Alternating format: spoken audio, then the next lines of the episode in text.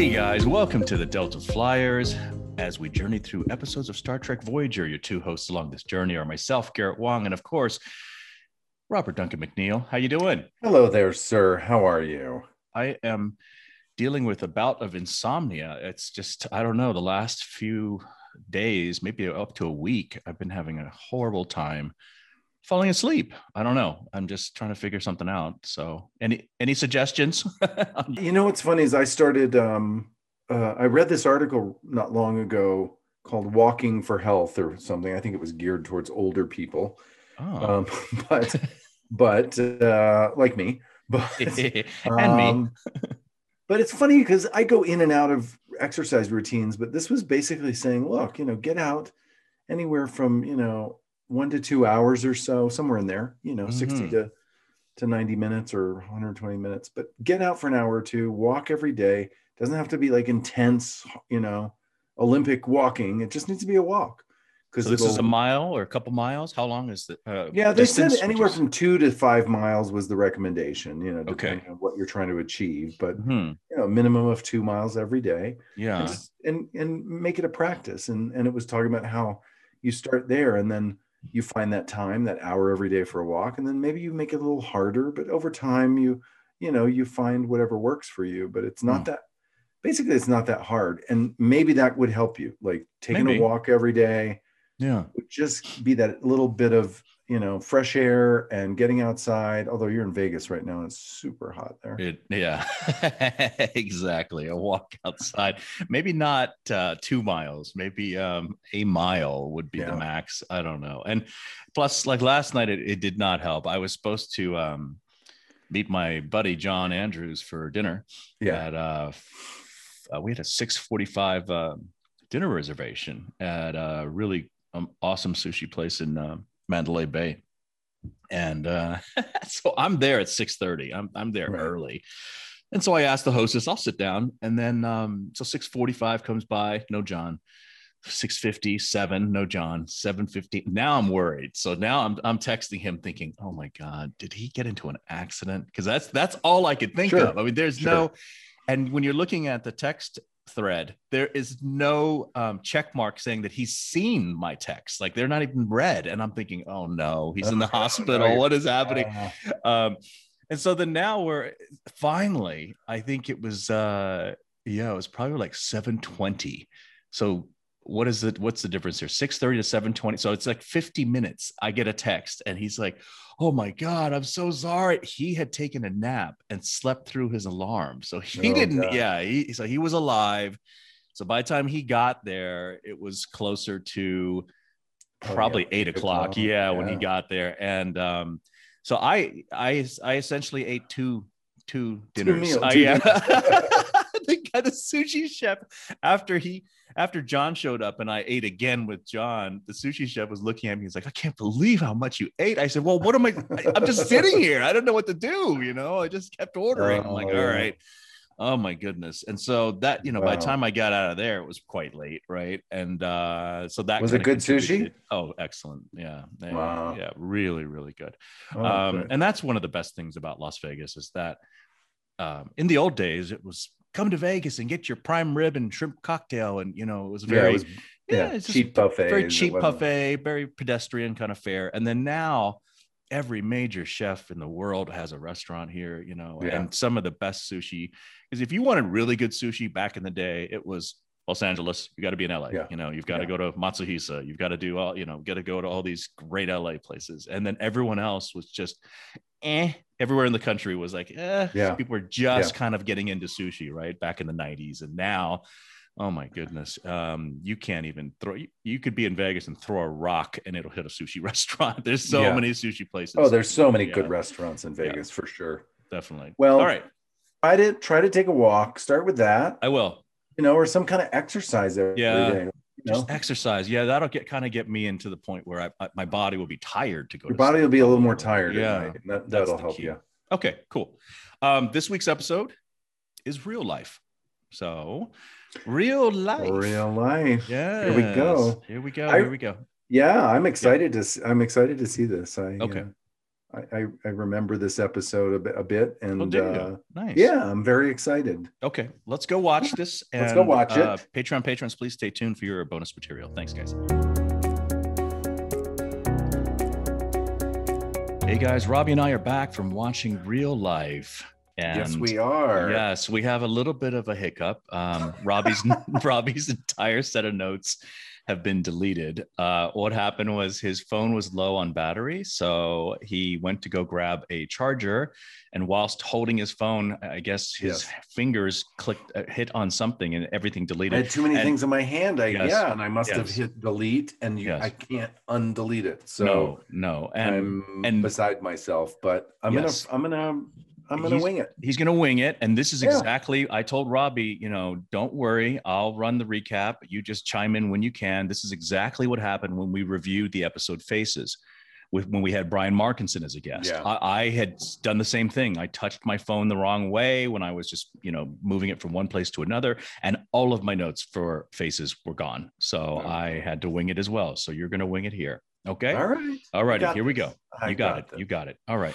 Well, let's just start off with our um. Let's start off with our poetry synopsis. Uh, at least you have Yes. that. So let's I did with that. remember that because uh, It's yes. a haiku. It's simple. If you had a limerick, you probably wouldn't have remembered it. But you Probably not. have a haiku. So let's, Okay. yeah, let's start with that. yeah, what's your haiku? Let's hear it. Doc wants a family. Perfection is too easy.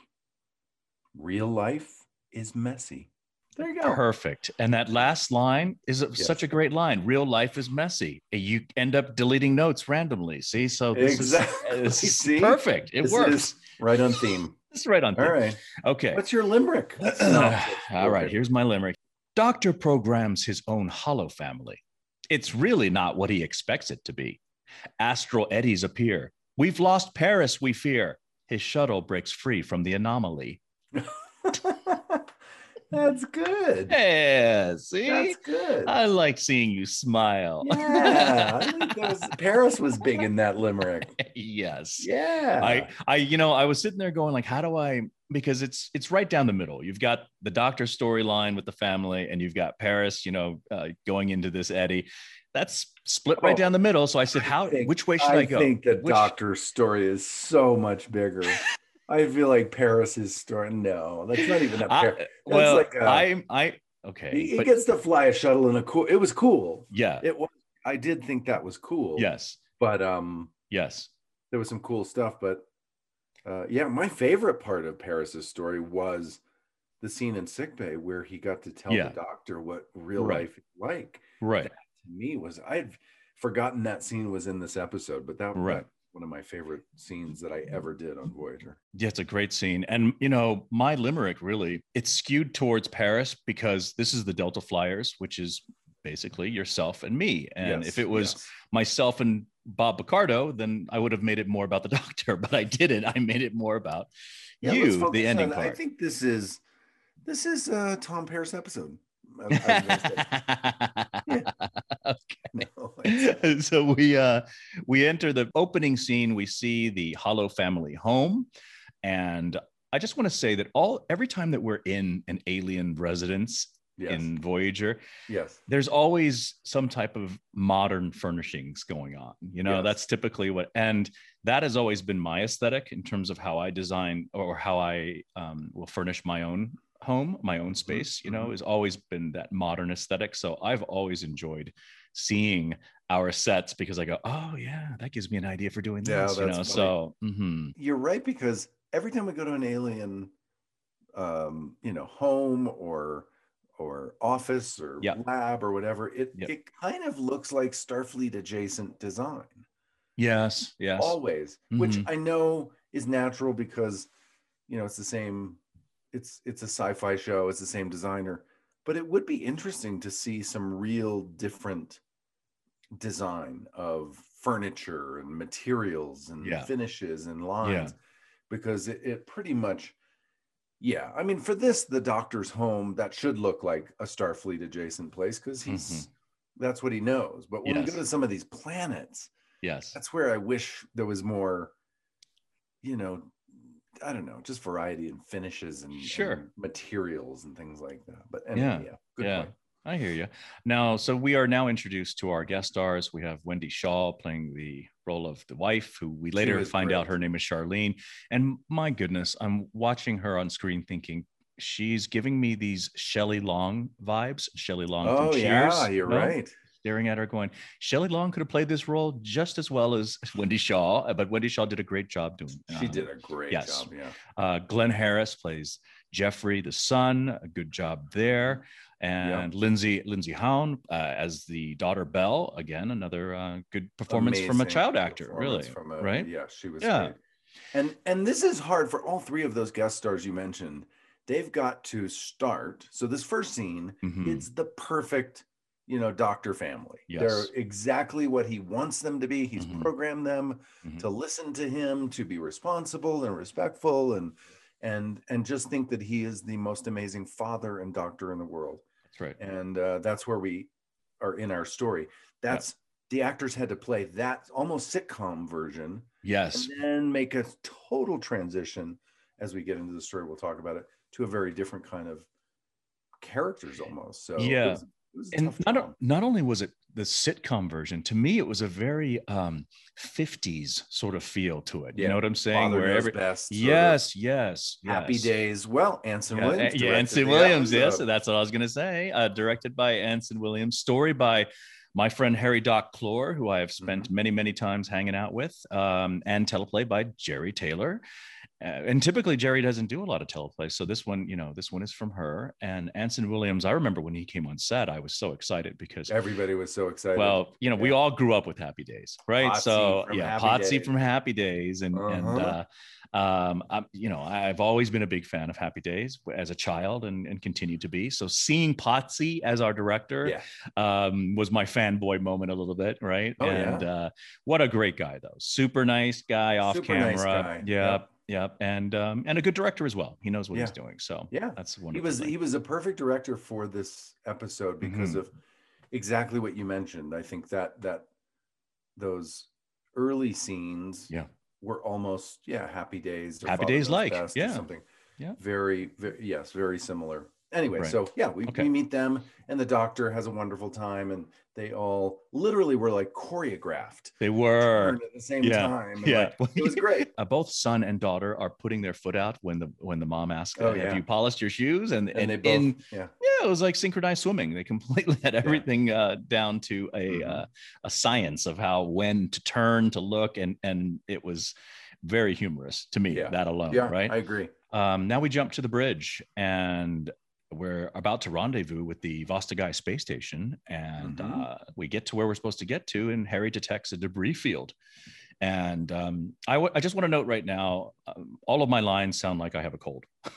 Every single one on the bridge. Yes. I, Oh, that's funny because I, I thought you sounded very relaxed and natural. And I maybe yeah, yeah, yeah. It was natural, but I But can. it still, actually it's was still nice nasally. that you. Yeah, I thought you were very naturalistic in a Hmm. good way. You know, I Hmm. think sometimes our our performance uh, standard that we would do was Yeah. always a little elevated. And, yeah. polished, Stylized, right? stylized or yeah. pre- presentational. Our, yeah. I feel like our cast sort of, as a group, that was sort of our approach.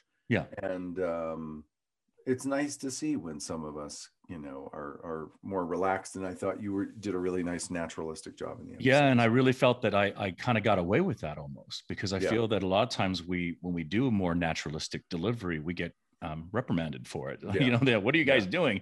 But you know, maybe because uh, Anson Williams was there at the, Mhm. I was able to get away with that. Mm-hmm. Um, so anyway, there are 60 scientists on that station, but when we get there, it's just a debris field, so it has completely been annihilated. And Janeway. Janeway's upset. She's angry and wants to know who would annihilate a science station. do this. Yes, And because science is a big part of her life, Yeah. right? Yeah. And Tuvok scans things and he's like, there's no weapon signatures. I think it was Mm-hmm. Yep. Tuvok or maybe you. Yeah. But we we scan and there's there's no residual weapon signatures. So that's strange. Nothing. Nothing. Harry detects a trail of plasma particles in subspace, and Janeway tells Paris, set a course to follow it. Set a course. Yeah. And he says, Yes, ma'am. Yes, there we have another yes, ma'am from Tom Yeah. Paris. Exactly. We jumped. Well, to- we're gonna have another yes, ma'am later on from someone else. oh, we okay.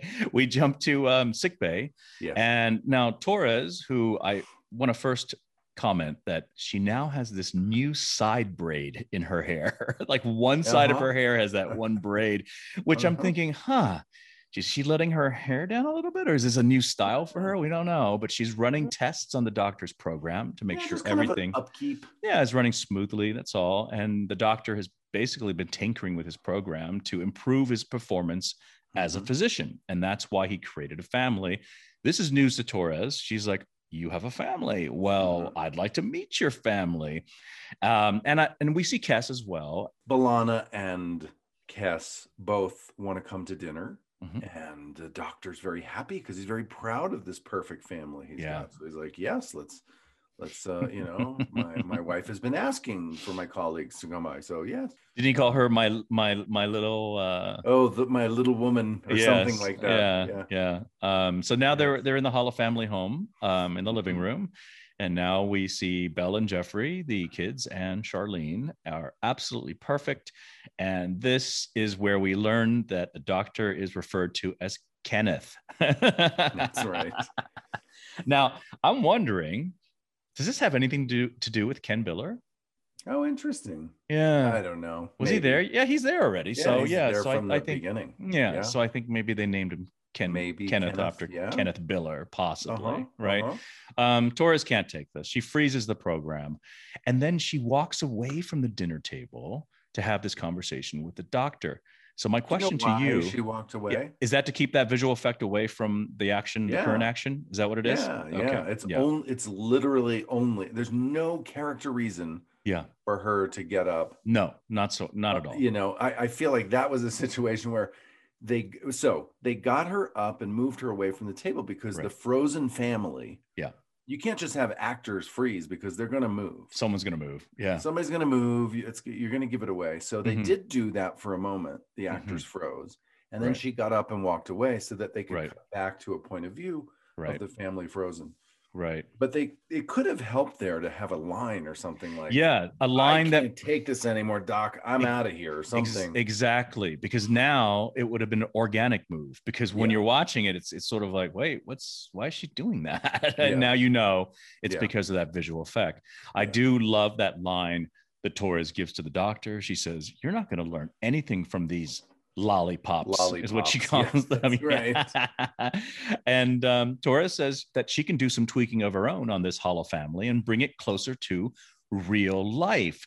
And i i made note that typically whenever we watch an episode yeah. the title of the episode is never utilized within the episode but here it is right? It's totally utilized. And in, and it's not only utilized, but but Roxann Dawson puts air quotes around it almost. She's like yeah. she like pause, you know, she's like, you know, I can make some changes that'll make it more like real real life the name of the episode Yeah. yes yeah very much so Yeah, it was, Um, it was kind of uh, you know, maybe a little too much there. you know, Mhm, mhm. But um Yeah.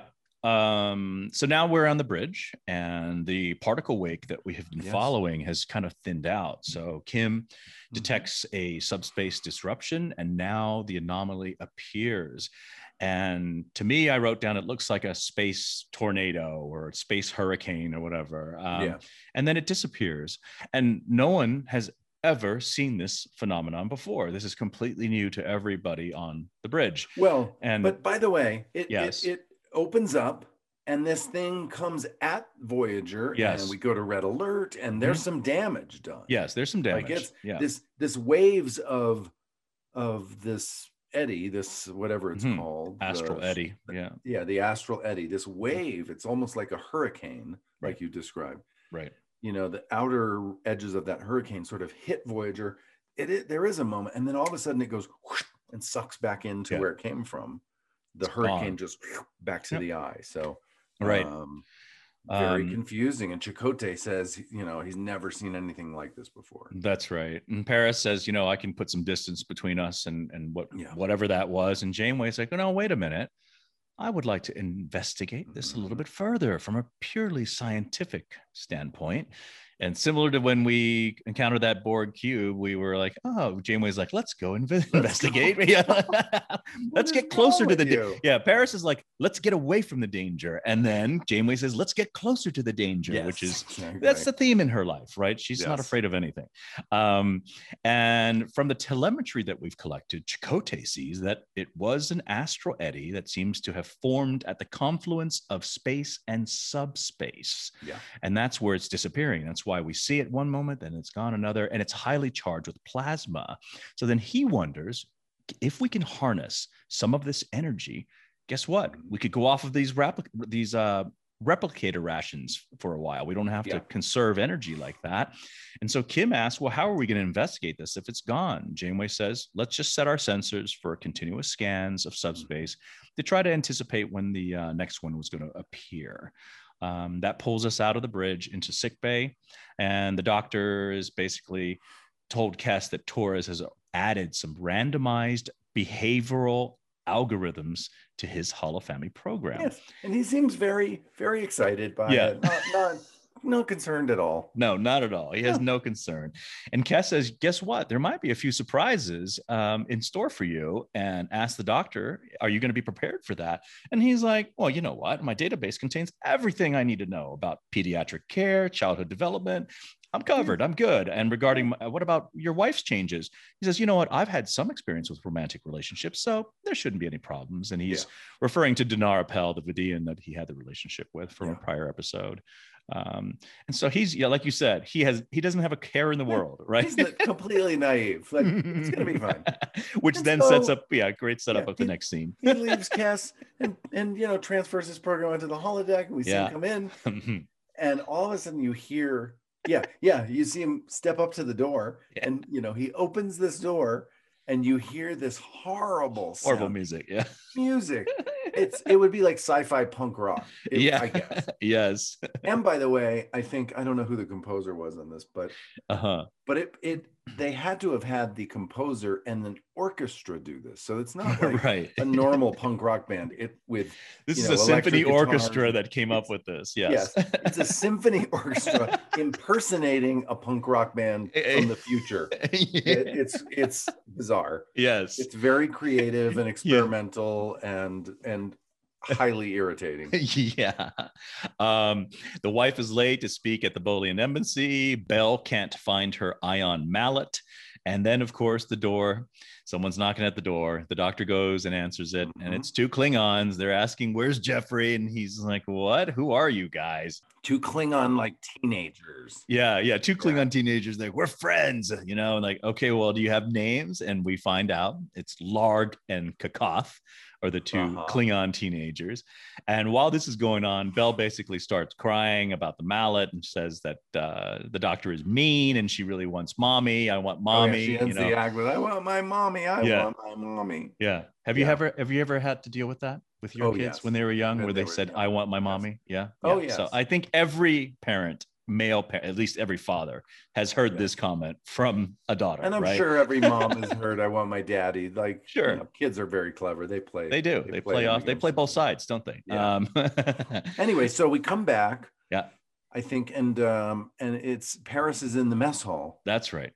and this was a scene. I gotta say, I didn't particularly like what I did in this scene. Really? Not so much. And and as You I mean- and I I looked at it, and then okay, so the scene starts with Paris trying to convince uh, Neelix to give him some something different because he's Right. been eating. He's been The- eating the Well, it's the fourth day. It's the fourth day Yeah. of the same of rind and grub meal casserole. It's the fourth Yeah. day. He's sick of it, right? he's sick of it and and so it felt to me like a like a you know just a courtesy nod to have Neelix do something in the episode I mean, Yeah. only scene Yeah. so paris had to play that scene and then paris had to on a on a dime turn and go do this romance moment with B'Elanna. So he goes over to B'Elanna, who's eating, and, Mhm. and sees she's reading something and takes a look at it, and it's a Klingon romance novel hmm and he reads it and then um there's a couple of cheesy lines in there. Who? Well, your cheesy, your first cheesy line is your opening line when you walk over and say, "A beautiful woman should never have to eat alone." Is your yes, entry exactly. line. there are so many cheesy yeah. lines yeah. in the scene, which it's. I didn't have a problem with it. I thought it was like, "Oh, that's cute." He's being cheesy, and then he finds out that the book is women warriors at the river of blood, yes. and she says it's just escapist reading and is this and of course he's trying to you know grasp grasp the pad the padded yeah. and she's kind of fighting him a little bit and and uh you know Their he says sort of yeah, a little tug little, of war yeah this so this is the nice little flirtation period between torres and and she's uh, Paris. totally flirting with him he, yes she is like, she is if there's been any doubt up through blood fever or whatever that yeah. maybe they're not really she's really flirting with him she is and I, I love how you know he's he's like, is this, a, is this a romance novel? And she's talking about, well, for Klingons, romance can be a little bit more vigorous, you know. Yes, she talks about that. Vigorous. And then uh, and then he's like, Well, I need to read this for sure. Then she's like, Well, this isn't a technical manual. And then yeah. Paris was like, Well, what is so what is it what is it to an engineer or something like that? And she's like well to an engineer it means specializing in particular systems. So it's a very charged. Very, yeah yes. yeah sort of like double there's, there's, there's double, double entendre double meaning. Yes. and, and it's just so funny that this is what how this conversation is going this flirtation and then they start talking about the doctor's holo family and the flirtation ends because they're interrupted by the appearance of yet another eddy astral yes. eddie right? Did you have any yes. more comments on? Uh, oh, please tell me. So, what would you have changed in this scene that you were not happy? I don't know. I think the double entendres and stuff. I I feel like I I played them too sitcommy or too presentational, and I think I should have thrown them away a little more. Really, a little more subtle. I don't know. I just felt it didn't feel. Uh-huh. I don't know. Okay. It, that whole storyline because it, it it you know there's not much to it in the episode. right. There's this one scene and then uh, and then we don't really address it. Even when Paris is in danger, yeah. you don't see B'Elanna um, particularly concerned about him. I didn't think, you know, she was just like every other crew member. Like we need, you know.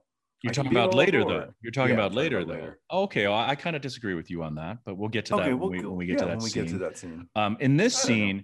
in this scene, I liked everything until the one point. The only thing that I thought was that could have been uh, redone or or you know a, an alternate version Different. was yeah was when she said well i'll try not to stab you in the throat something like that oh, you know yeah, and you do this little kind of like awkward laugh where you're like hey or something like that and uh and uh, and so just that that reaction was the only right. thing that I thought, oh, Robbie could have did something different there. That oh. was it. But everything else I thought worked fine. It, it, didn't it didn't bother me. And the truth of the matter, Robbie, is that we are always more critical of ourselves than anybody yeah, else, right? Probably. So I think you're you're being really picky right now about that. Um, and you're yeah. you're entitled to be picky about that. So yeah. I want to hear your opinions. Um, all right. So we go from there, we go to the bridge. And Janeway wants to send a probe into the anomaly. We're having a, re- a really That's rough right. ride right now due to the graviton waves uh-huh. that the anomaly is throwing off. We do launch the probe. Harry reads the telemetry. There's a temperature gradient of 9 million kelvins, massive discharges of plasmatic energy, and a perfectly calm eye in the center. So Chakotay asks, Hey, can we transfer some of it to Voyager? Torres says, Well, it can't be transferred because there's too much turbulence. Then the anomaly disappears. And the probe, we find out it's still transmitting. And maybe mm-hmm. uh, maybe we can still collect plasma from the wake. And mm-hmm. Bussard collectors could be modified to gather plasma particles, according to Tuvok. And Torres says yeah, that's not a good idea because Voyager's energy emissions are so high that they would actually corrupt the particles. And Tom suggests, Hero Tom suggests taking a shuttle out since the energy emissions are much lower from a shuttle.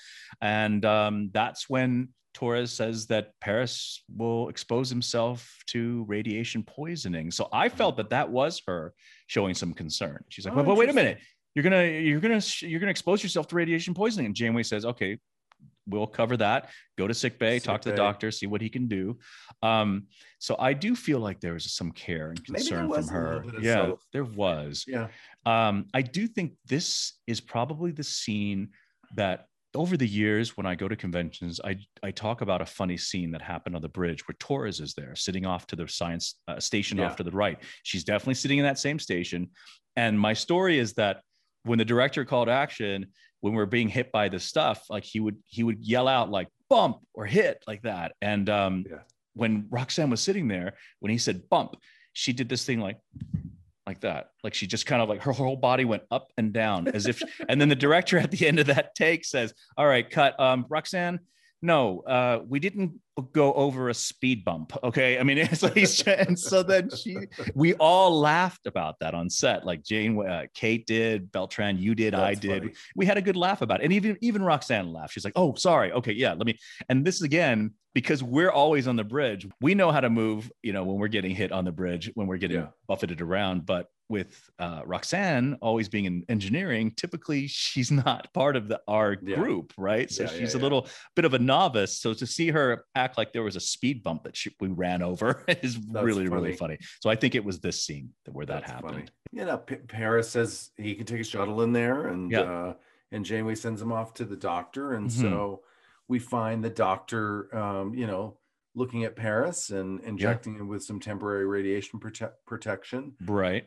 Uh, Mhm. for this eddy, and uh, And, And- this is where he talks about his reckless and risky behavior. Um, Yeah. The doctor starts talking about, you. well, you must have been the kind of kid that did this and that. yeah, you and- probably did the most, climbed the most dangerous tree. Yes, took the most dangerous. You know, everything Yes. was so dangerous, you didn't And- care. You didn't care. What do you know what you would have put your parents through? You know, That's right. So he's, Yeah, like, he's like- he's talking from that, you know, from that. And then. Paris is like, you see Paris go, Uh, wait, he's not talking about me anymore. no, no, something else. So he. Paris goes over and says, "So I hear you've uh, created a family on the Yeah. holodeck." Yeah, And the doctor's like, "Yes, it's been a little challenging, but Yeah. I've got it all under control now. Yeah. I've analyzed the situation, and he's come up with a solution, right? Yeah, Yes, and that's when you. Mhm. Paris says, "Well, it sounds a lot like you're treating a sick patient. Like you don't. That's not how you deal with your family. Yeah. You analyze it and come up with a solution on your own. Okay. So now we flash to the Holo, holo family home, and uh, Yep. there we have uh, it's family meeting time. So the doctor is is he's called a meeting at 1600 hours, so 4 p.m., and Jeffrey's not there. And everyone informs him that he's been sleeping. And the doctor is like, in the afternoon? And of course, Jeffrey kind of stumbles in, kind of groggy, and he's Yeah. he admits that he had a late night with his friends. And and the doctor is like, okay, here's the revised family schedule and a list of rules and regulations. Mhm. Um, he starts going through everything, and he's changed it all in terms of the, for the, the wife's schedule, the The daughter's wife schedule, schedule. the eh, yeah, the night that she gives her speeches, the night you know her her night out, Yeah. and the daughter's team schedule. Now yeah. she can't play on On the, the- the first team, now she's Yes. second team. Yeah. the Parrises Square with the older kids. She's got to play with her own age, and, and the doctor says, "Well, that makes sense because it's too dangerous for you Mhm. to play with the older kids." Yeah. And so yeah. he changes this whole schedule to Right. you know to try to protect her, which is going to come back to haunt him. definitely um, and and it was fine i mean everyone's kind of listening along but it kind of hits a it really comes to a climax when um, jeffrey reads no klingon friends. And charlene the mom does not agree with that. She thinks that's unreasonable and that's when she stands up and stands her ground and they they walk to the side and the doctor sort of has a, a bit of a private conversation with her saying that we're supposed to show a unified front. You know why aren't you supporting me? And you know, this is when Charlene loses it. She goes, Well, maybe you should have asked for my opinion Yes. before deciding Telling everything on your own, yes, telling me that you've just made everything out for us. And everyone leaves. Jeffrey Jeffrey storms out. The wife says, like, I'll talk to you about this late. I don't want to, I don't want to argue in front of the kids. you know, I think the doctor says to them, "We're all going to have to make sacrifices Right. for this to work." And And they're then, like, yeah, "Wait a minute. what sacrifice are you making? Yeah. Yeah. what sacrifice are you?" And he's like, "Well, I'm going to cook." I'm gonna and cook. the daughter's Yeah. like, "You cook anyway, one night a week." Like, so yeah, there's a lot of little little stuff in there about family and relationship. that Yes. sounds very familiar. and, and actually there was parallels well the minute he said that it reminded me of bob picardo's life off of camera he did all the cooking oh yeah, he did. in his household so he Yeah. told me that he would he said i said so when you have an early call time you prepare he goes oh i'm up even earlier and i'm making lunches for my daughters before they go to school so he did cooking for his entire family all the time when he was on Voyager. Like he never he never um, relinquished that. He or loved yeah. to cook. Yeah. He loved to cook, and I don't think his wife at the time knew how to cook. Uh, is what is part of the reason too. I Yeah. don't think Linda Yeah, cooked maybe. at all. So, um, so this this line reminded me of Bob Picardo's real life off camera. That's funny. Right? That's funny. Um, so after everyone's left, Belle remains, and Belle sort of softens a little bit, you know, Yeah. um, being a good daddy's girl, and she says, "Okay, Dad, I'll I'll I'll be on the second team, right? It's okay." Um, and uh, you know, she says, "I think you're a really good father, a very good father," and she says that she loves him. And even if he's made a mess of things, is what she Yeah. says, right? But really, we discover that that because he made that decision, this is a decision that really causes her to be injured because when you're work when you're playing on the second team and you're far better than everybody else there's somebody that's just going to get in your way and and you've got to kind of you know move around them and something and Yeah. that's probably how she had the accident and if she remained on the first team against the kids that are more experienced and more you know Yeah. stronger she would have been With safe she would have been fine these, like little decisions and little choices that we make, this web Yes. that we're all that families and that relationships are all Mhm.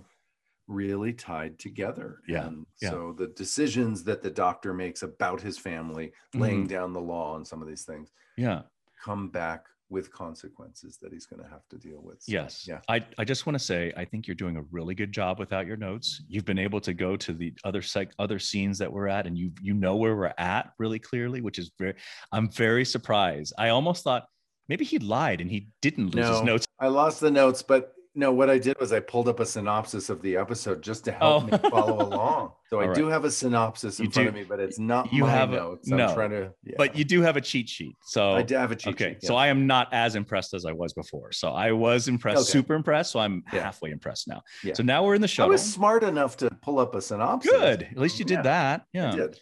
But I told you I could hang. I can. Ha- I can handle the whole thing, and you can just kind of jump Okay, in. But just- okay. just- So the shuttle. now we're in the shuttle, and uh, Tom is is three thousand kilometers from the Eddy, yes. and he's dealing with a lot of turbulence, and um, he's going to follow the particle wake after the Eddy dissipates. So the Eddy dissipates. He activates the Bussard collectors, which have been modified according to Tuvok's um, suggestion, and it's working. But then Kim detects another eddy forming. Janeway quickly orders Paris to get out of there, but he is being drawn into the eddy. Kim Yeah, cannot transport. Yeah, the hurricane. transporters are offline. Can't beam them out. Eddy dissipates, and so does Tom Shuttle with Tom in it. So Tom gone. is in subspace. He's gone. He's He in is- subspace. He's in sub. Well, he's Crazy. between space and subspace. So there's another Yeah. layer where he's at. But yes, it's Yes. super crazy. Um, uh, Janeway, uh, after commercial break, Janeway runs up and uh, to Harry's station and asks if is Tom Shuttle still transmitting, Mhm. similar to what the the probe did. And uh, after some tweaks and adjustments, they are able to hear Tom very staticky. Janeway asks Tom where he is, and he says, "I wish I could tell you." And then, And then we see this graphic. outside. Oh my God, it's like sunset over water. It's, like, beautiful. wow. I was like, I'd like to go there, please. Yeah, it's absolutely gorgeous. It's so, an astral eddy nursery, is what. yes, it it is. is. It's, it's, beautiful. it's amazing. all- It's really nice. Looks, looks like you're like flying through a light volcano, if that describes anything. yeah, yeah. You know, it's just like Mhm. bubbling. Yes, it's cool. Anyway, it was very, very good visual effect by our team. Super cool. Um, so then we go to sick bay and Yep. the doctor is working, but he is completely preoccupied with his family problems. Kes um, comes up and talks to him and realizes he's under some stress and says Yeah. that uh, Well, at first know- he kind of denies it. At first yeah, he like, says like nothing's going on. I'm just Yeah. working on this test and I'm just having trouble. Can you do it? You know, Yeah, he kind of deflects. That's right. He's like, "Are you okay?" And he's Yeah. like, "Yeah, I'm fine." And he Yeah. deflects on this this test he's trying to run, and then she Mhm. goes to run it, and he comes in and he says, "You know what? It's it's not working." Great. Yeah. Uh, he's more honest, which is Right. a is a great sign that he and Kes have this very close relationship. That definitely. that he's you know it's hard, but he's able to come be authentic with her. Right. And he's it's almost like he's washing his hands of his little project. And that's you know, Kes is like, Mhm. hey, you just can't ignore them. You know, you've got to go and face the, your your face the reality, face the music. And Yeah. um, then we jump back to the Holo Family home and we come in and, and now um, we see both the Klingon teenagers are there. And Yeah. they're sitting there with Jeffrey, and one of the Klingon teenagers is holding a Klingon knife of some sort, and um, you know they the doctor is like, "Oh, what's that? Is that some Yeah. kind of knife?" And they yeah and they tell him something that is yeah, a, yeah, a, a d'k tahg is what A it is a duk- d'k tahg knife and it's Yeah. it's given to every klingon for his rite of ascension which is a lie because the doctor already has a database of all klingon you know yeah, weapons so he exactly. knows he sort of listens, Mhm. and they're clearly doing something that they're not supposed to be doing Yeah. that they have Yeah. not been honest about already. So he sort of Yeah. traps them, and then and he goes, "Let me see this. Can I see Yeah. it?" And they hand him the knife, Mhm. and he looks at it and he goes, "You know, I knew what this is the Yeah. whole time. It's what is it? it's a the device." dagger of kut'luch kut'luch used in a ritual of violence first it's a first bloodletting in preparation for becoming a warrior and Yeah. so he knows that and he says okay is this what this is and of course the uh, klingon teenager goes yes that is what it is Which was, by the way, that line was looped because he had, had dentures and stuff in. When he goes, "Yes," Yeah, yeah. Well, like- well, yeah, he's like, yeah. so He's talking out of the side of his mouth. He's like, yes. It was He had a lot of teeth funny- going on. funny- Oh a lot of teeth. He needs braces. Oh my Um, goodness. he needs braces. He needs braces. Does that mean Um, there are no dentists on the Klingon no homeworld? Orthodontists in Klingon. Klingon homeworld. Okay. Nope. No Good to know. Good to know. Um, and uh, you know, the doctor asked the boys to leave because he realized that that he's been lied to, and this is something very dangerous. And boy, Jeffrey doesn't like that. Jeffrey is like, "Look what you've done! You've ruined it." Another another phrase that every parent has heard from their Mhm. child: "You've- "You're ruining it, everything." Yeah. So he's upset, and the doctor thinks that the uh, the Klingon friends were the ones that forced Jeffrey to do this, and Jeffrey's like, "No, this was my idea. I wanted to do this. Yeah. I don't like, you know, I I admire the Klingon culture and and the Yeah. you know the honor that's involved with the Klingon culture, and the human culture not so much, right? Yeah. And, you know, that's when the doctor says, Well, look, if you expect to live in this household, you're going to abide by my rules. And Jeffrey says, Okay, if that's the way you want it, I'm not going to live here because I'm going to become a warrior. I'm going to become a warrior. And Charlene calls in at that point, and we find out that Belle has been involved in an accident. Yeah. She's been injured some. Right, right. Um, we are now uh, in the Holo Medical Facility, and the doctor has basically um, he's he's there with his daughter, and he's like, I Yeah. can't stop the hemorrhaging. You know, there's nothing we can do. He says, "I've we've been in surgery for over three hours. That Mhm. me and this other doctor have tried Dr. Everything Yeah. either one of us know, and right. um, yeah, that there's one hemorrhage after another. That Mhm. whatever happened, Yeah. is just um, getting worse, He and can't do she's anything. gonna die. Yeah. That- Yeah. And the wife is like, "That can't. I, I you know, I, I, won't accept this." Yeah, she She- exits to talk to Dr. Finley. She leaves. And then we have that great shot of the doctor sitting in the dark in utter despair Yes. over uh, Belle. And he, he mouths Belle's name, and that's when she regains consciousness. And he goes over to the bedside and has that conversation uh, with Bell, which just Yeah. gets increasingly, you know, painful, sad, yeah, sad and painful, and She's he like, can't, can't take it. see. I No. can't feel my legs. I Yeah. can't. Yeah. It's, it's horrible. He ends the program, and that's his way of of, of stopping this um, the pain that he's experiencing now, and he Yeah. leaves. Um, we're back in sick bay, and Kes asks the doctor, "Hey, how's the family?" And he very, you know, cheerfully says, "Well, you know, I've finished the program, and that uh, I'm done. So to return to it would be a complete waste of time. So I'm Mhm. finished." Um, which is very strange uh, to Kes. She's like, "Huh, uh, what's going on here?" Uh, then we jump to the bridge, and there is um, a a communications band. The communications bandwidth has been widened by Torres, so now we have a clear transmission to Paris. It's very clear. Paris says he's in an inner fold layer somewhere between space and subspace. And Paris believes the only way to get out is the same way he got Ride the waves. so while this is happening, Tom gets thrown from his chair. And here's my question Why don't we have seatbelts? I just don't understand. Why? Why? We don't I- I have mean, seatbelts. no. we don't have. Uh, no, not until not until J.J. Abrams rehash of the 2000 and um, his his initial Star Trek film where we Yeah. we see Chris Pine and Zachary Quinto as Spock. Then you see you see seatbelts, these automatic seatbelts that come out in that movie. But up until that film, TNG, Voyager, DS9, Enterprise, the original series, no seatbelts anywhere to be I seen. have seatbelts in both my cars. yeah. I mean, I feel like Starfleet can I can tell them where to go, what they how they work. Right. Yeah, yeah. We need a I think I did that stunt myself. I think I did that fall and Was that everything. you? I Okay. so All right. I thought I maybe it feel was like- the hair looked a little bit different from behind. It looked a little maybe darker. I don't know. Yeah. I, I almost feel like it mm, might not was- have been you. well, you but didn't see my face, and usually they wouldn't allow us to do a stunt if if we don't see our face. So oh, okay. yeah, it may not have been. Okay. Um, Tom does get out of the Eddy, and Harry beams the shuttle and Tom back onto Voyager. Yep. And now we're in sick bay where the doctor is treating Paris's mild concussion. And then he freaks out Mm-hmm. about Paris's risky behavior, saying people like you who court danger should be thrown into the brig. Oh, And that's when Paris realizes, whoa, whoa, whoa, whoa, whoa, whoa.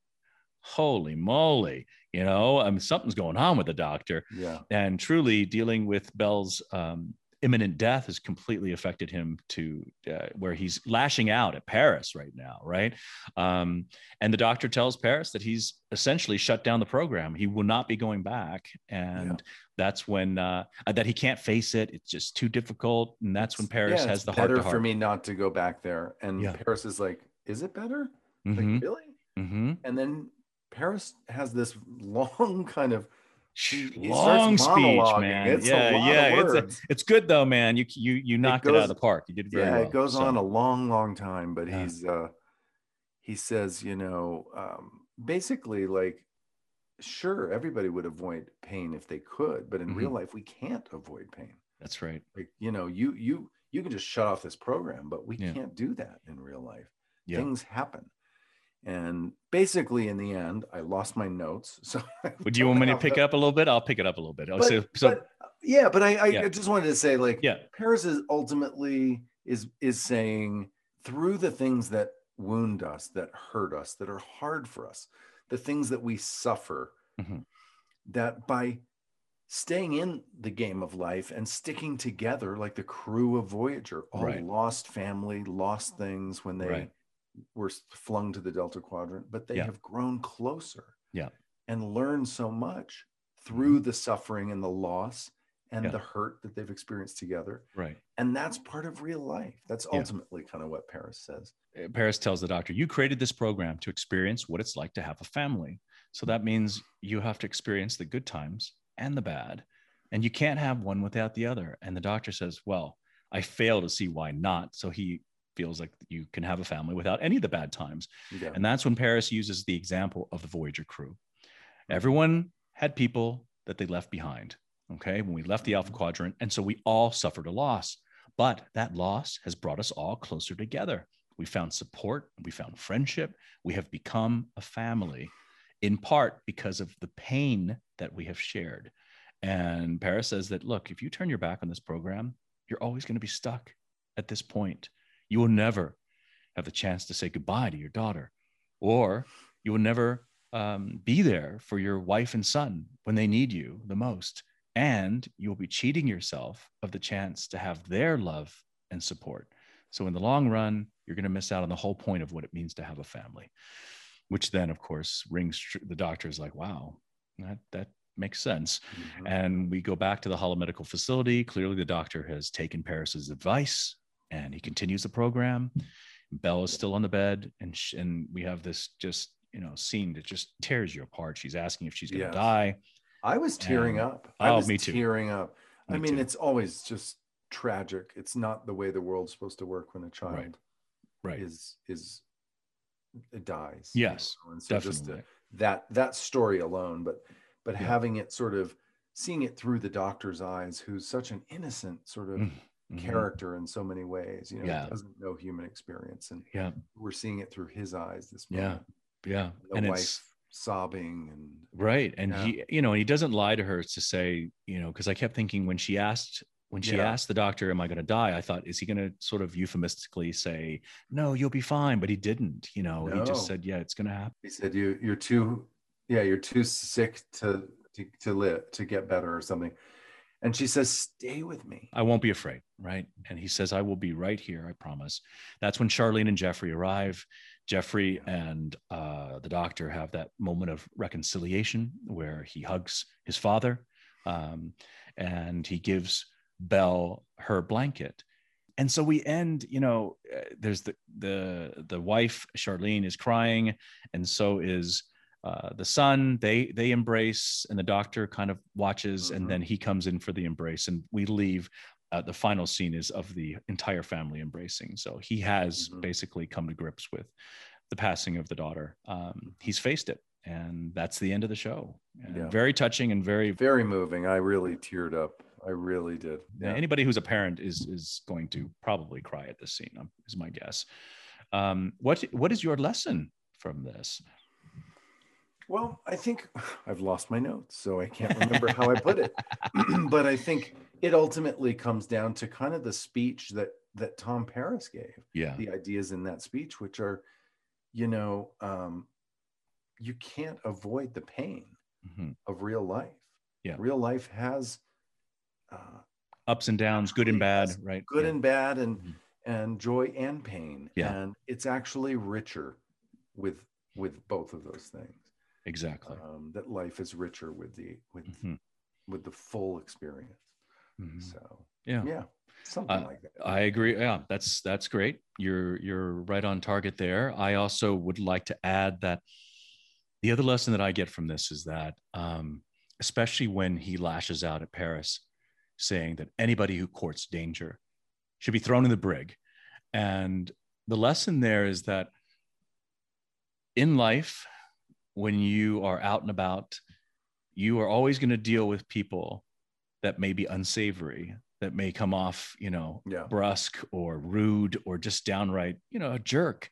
And instead of matching their level and going toe to toe and becoming aggressive and violent about it, starting a fight, you know, or allowing the male ego to come into play mm-hmm. uh, or any ego to come into play, just to realize that 99 times out of 100, that attitude or that whatever has nothing to do with you. It has to do with that person and what they're dealing with in their own life. You know what I'm saying? They're using, yeah. you don't know the person. Yeah. So that person that you're, you're, you're interacting with in public who's acting horribly, you have no idea if their sibling or if their some relative just passed away recently or mm-hmm. if something happened that was so cataclysmic in their own life that they're now kind of taking it out on everyone around them. And if you can look at it that way mm-hmm. and take a second to breathe and take a second to step back, that's going to actually help stop a lot of the things that, you know, the violence and aggression that, that our culture or, or we as humans have endured over yeah. the over time right it's just something that that can stop people from um, uh, getting riled up because the other person's all upset, right, about something. So it's sort of a, a nice lesson. Simple rule to live by. Just the other day, mm-hmm. it was two two rules. It's the, they said if you want to be happy in life, if you want to have a happy life, a peaceful and fulfilled life, do two things. One is assume the best in everyone. Mm-hmm. Start with assuming they're the best instead of assuming that someone is being manipulative instead of assuming that someone is trying to hurt you or cheat you or you know or me let me talk right. about me instead right. assume that people are uh, you know assume the best first yeah. of all start there mm-hmm. and then the second thing is be inquisitive be curious ask questions mm. if i assume the best about people and then i want to learn and i yeah. say oh tell me about your day today tell me yeah. about oh you're angry or you know yeah. it's been a tough day. Tell me more about that. How is it tough for you? Yeah. Explain that to me you know? Yeah. Assume the best and be inquisitive and i think those are I, you know I, th- I think those are the best rules to live by i've ever i've ever heard honestly. yeah assuming the best and and and being curious asking mm-hmm. questions you know being open yeah. to learning something you don't expect. Yes good episode. Um, Very good episode. Join us next week, guys, when Robbie and I review Distant Origin. Yes. See you guys. See you then. Bye. Bye.